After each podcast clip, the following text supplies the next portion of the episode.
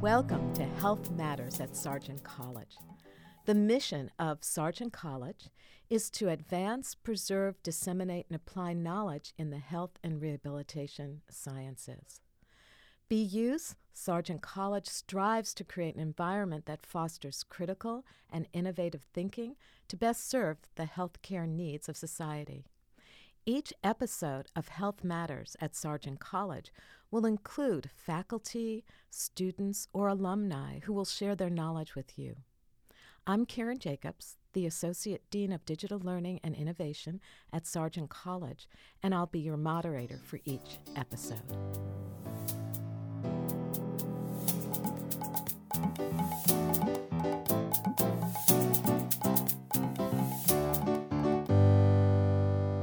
Well, welcome to this episode of Health Matters.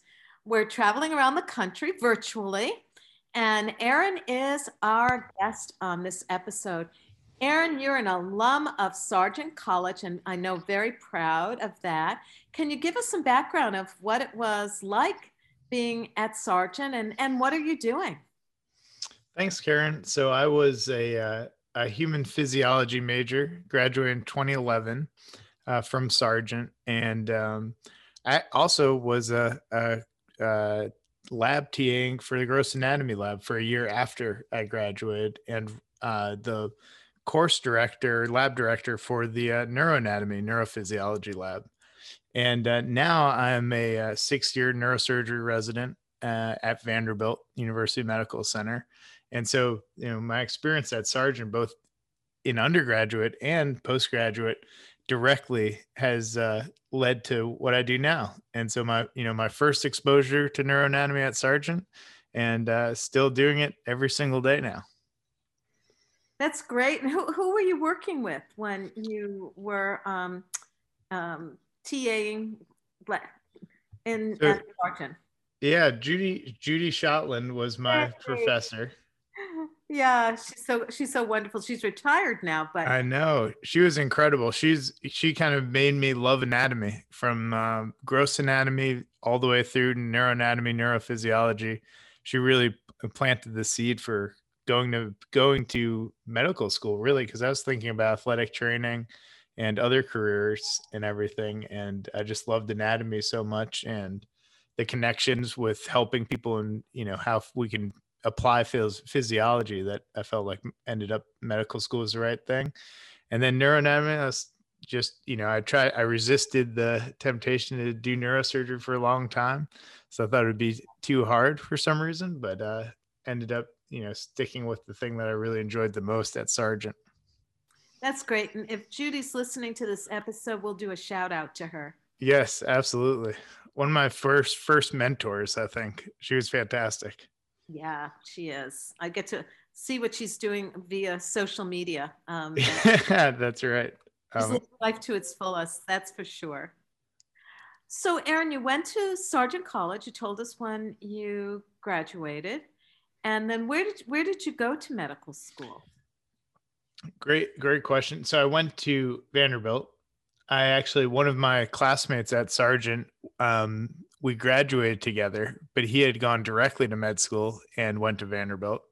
And I went and visited him at one point and I said, I really like Nashville. And and then uh, and then I ended up applying there and you know, luckily got in um, after taking the year off and uh, haven't looked back. I've been down in Nashville for about 10 years. Oh, it's a great a great place to live. It it really is. It's it's wonderful and we're actually you know more and more people from the northeast are coming down here. So it's starting to feel like mini mini new england in a lot of ways. Like everyone i meet has some sort of connection to boston or new york or new hampshire or something. It's pretty funny. Oh i'm going to keep that in mind. I have to take another take another look down there. Um so can you tell us what what you're doing now? You've just mentioned you're a surgeon but um, tell us a little bit more about that path and um, and you know what's a day in the life? Um, you know we we both were sort of struggling for finding a time um, and i'm appreciating doing this in the evening. Um, you know I, we were joking you get up at four in the morning is that the case as a surgeon? Yep. Yeah, it's it's a pretty it's a pretty wild wild time. Um, so neurosurgery residency, you know, I think many people widely widely considered to be probably one of the more challenging, just from an hours standpoint. Um, the thing is, it's a small group. There's only 20 residents at Vanderbilt, and we um, there's only about uh, let's see, three maybe 12 residents that take care of the entire adult hospital uh, every neurosurgical patient. Um, and so that's, you know, I'm the chief resident of our tumor service right now. And so that is usually about 25 patients that we, that I uh, oversee um, for the team. And I have one junior resident with me. So it's a lot of work for two people. And so we start probably around 5:15 every day, which means getting up at 4:30. Um, getting in, rounding on all the all 25 of those patients, uh, you know, doing our exams, and then we sit down at the computers around, you know, 5:45 and look through all the um, neuroimaging, all the imaging studies, all the lab work, and come up with plans for the day um, before we go to the operating room. Um, and so we'll, you know, of course, run those plans past our uh, attending surgeons and confirm all that stuff, and then we're pretty much in the operating room until you know 334 at the earliest most days. Um, but for example probably the next couple days for me may not be getting out of the operating room until 9 or 10 we have such big big cases to do so uh, that's kind of that's an example today it was a very different day though i was in clinic um, so today you know same time in the morning um, but then in clinic for the the majority of the day and kind of wrapped up around 3:30 and went back to the hospital and saw all the patients again, touched base with everyone. Um, you know, thankfully we have a we have a couple of nurse practitioners that also help us during the day. Make sure everyone gets things get done around the hospital while we're not while we're in the operating room. So, um, wow, that's is this five days a week?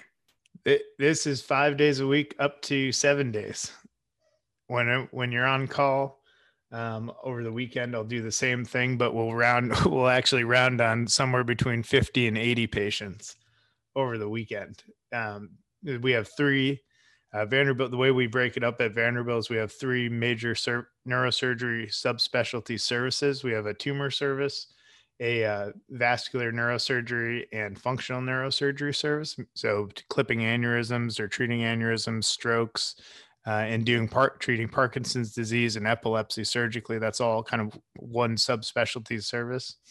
And then we have a spine surgery service. Um, and so between the three of them, you know, we r- routinely have between 50 to 80 patients in house on the neurosurgery uh, list, you could say, that we have to take care of and make plans for. So on the weekend, we have a team of maybe four or five of us that will see all of those patients and get everything put together.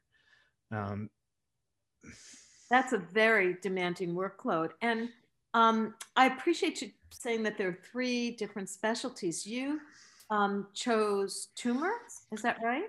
Well, so I will. I am a kind of an omnipotent stem stem cell right now. I could be doing anything. So we rotate over the course of each year. We rotate across the three, spending four months uh, on each service. So I just was when I saw you last time in October when we were in Boston, I was the on the spine service. Um, and so we kind of get a little mix of everything. Ultimately, my plan is to do pediatric neurosurgery, so totally different than anything I'm doing this year, um, but very similar at the same time, just with kids and not adults. So um, that that's really interesting. What what is attracting you to going into pediatrics? Well, you know, I, I really like the idea of having long term patients. Um, children, you know, they you can uh, get take them on as a patient when they're an infant, and then um, until they're 18 or 21, depending on how long your whatever your practice set up as, uh, and you can really, you know, do something that gives them a life. Whereas, you know, adult neurosurgery is great. You often see patients when they're the sickest, um, but they may not make it uh, very much longer. So you kind of have short term patients. Um, it's just a very different uh, set of pathology, also. uh, where I really enjoy trying to figure out strange congenital abnormalities and how we're going to fix them or or what we're going to do about it. I enjoy taking care of of those types of things as well as pediatric brain tumors. And, you know, they're as um, heartbreaking as some of the outcomes can be, and some of those diseases, a lot of them are very treatable, um, and we can really make a difference. I love um, when you shared that one of the aspects that attracted you was to, be able to develop a relationship um, by starting and working with um, a, a, a, child um, as they and as they get older. You know that that takes a lot of empathy, and um, you, you're a very thoughtful person, um, thinking about you know having these longer term relationships with the patients that that you care for. I think that's wonderful. Now, will it, you stay it there? is, yeah. Will you stay where you are as um, as you finish rotating? Are you planning to stay in Nashville? We'll we'll find out. Depends if there if there's a job here. But um, I'll I will probably be going away for at least one year to do my pediatric neurosurgery fellowship. Um, just get a different uh different set of skills and a different experience. We kind of work we work with our pediatric neurosurgery program at Vanderbilt is incredible. Um, but since we get to know them so well, it's good to see another set of ways ways to manage everything, kind of in, improve the ar- arsenal that you have in treating these patients. Um, do you have any idea where that will be? We'll see. Playing the cards closely here. Yeah. We'll I'll be doing the uh, going around interviewing probably this time next year for that stuff. So we'll have to have you come back in a year so we That's can right. Yeah. And I can I can certainly reveal uh, have to reveal share at that point. Yeah. so we got to meet when you were um, in Boston in October and you received an award. I I don't did I receive a reward? Well, the award of being with us. That's right. That's I, did I did I had a great honor to be on to sit on the um uh, the clinical education advisory. Um, that's probably I should have phrased it like that. Um, but yes, what is it like to be on that? That's a very that uh, it was fascinating. It's really interesting to kind of pull back the curtains and see what how how people are thinking about these decision decisions, like everything from um, you know what what uh, I guess clinical rotation sites are going to be used to what sort of material is going to hang in the front lobby, which was I thought that was hilarious, but great point. You that's a, a big deal when you walk in the lobby. What is it going to look like, and what's going to get attention? Is you got to keep getting students to come, and the fancier every other all the other buildings on BU's campus get you got to upgrade the Sargent lobby. It, but I found that to be really funny. Yeah, yeah, because it sounds like, you know, why do you need something like that when, you know, you've got these world renowned, internationally renowned faculty members? That's who- right. And, uh, you know, the reputation is so strong, but it's the um, backlit titanium neuron looking sh- things that are really going to pull people in, which I think is great. Actually, I think that's one of the, as a neuro person, I'd love to see the neurons in there but um so that was great and then the other thing that i found out about was the plans to have some patient simulation setups yeah. there which is really cool and i think that is critical um, for stu- as students really going into any health science specialties and so forth but really and but really med students you know i think the medical school in general we're doing um, less lecture,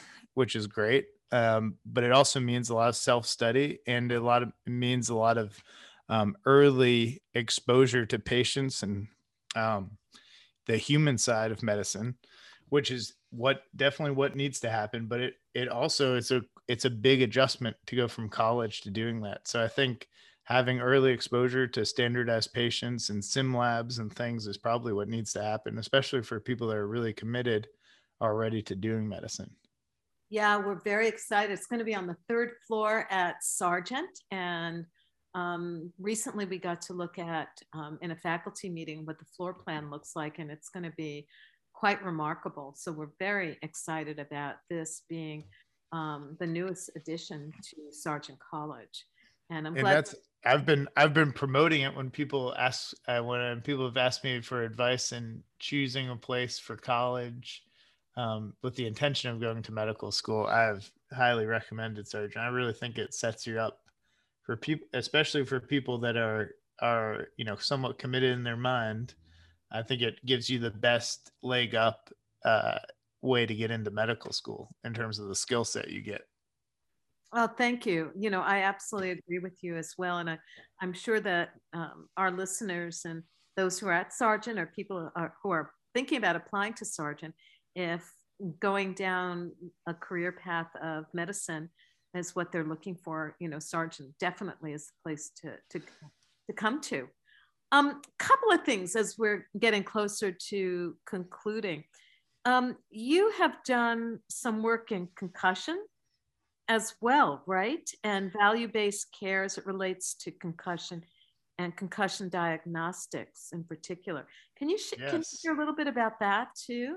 Yes. So thank you. Yeah. The, um, you know, it's kind of funny when I was at B- BU is a big name in concussion science and chronic traumatic encephalopathy, you know, at least on the medical school side. And when I was a student, I had tried to work uh, in that lab. I had sent some cold, sent some emails, and they just didn't have space for me. And uh, I happened to kind of fall into it once I got to Vanderbilt into med school.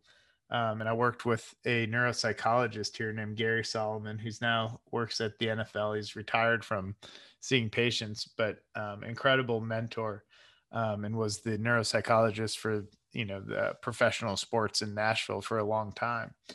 Um, and he got me really excited about concussion even more than I was as a former athlete and high school football player. Had a bunch of concussions, uh, probably. Uh, who knows how many were would have been diagnosed these days? But um, I was really interested in really interested in how we can make sports safer and make um, you know as I've gone through it, make concussion care better. Uh, and so uh, for the last couple of years, I've been the uh, director for research for the Vanderbilt Sport Concussion Center. Um, and a couple of the things that we really are working hard on one is trying to figure out um, how we can streamline stream streamline the care for kids with concussions. And that means you know who is going to show up in clinic and doesn't need to keep coming back. Because it is a big deal for you know to have a kid cut, leave school and a parent leave work to come to clinic.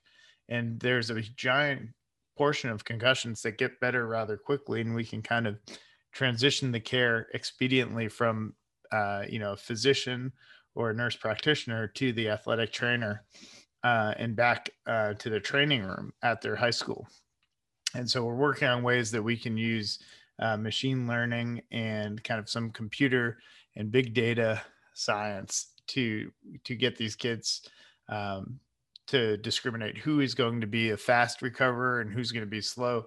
And um, we're working on putting numbers actually on how much money we could save by utilizing an algorithm like this versus just our typical decision making, which is unfortunately kind of arbitrary. Um, but uh, so that's one of the major things we're working on and we're really excited about. Oh, that's wonderful. So, um, will you be publishing um, oh. What are you thinking about how you'll disseminate it? Oh, if you uh, would like, we have uh, maybe hundreds in the last several years of articles uh, on some of this stuff. There's one that I can maybe I can send to you and you can distribute at you your will.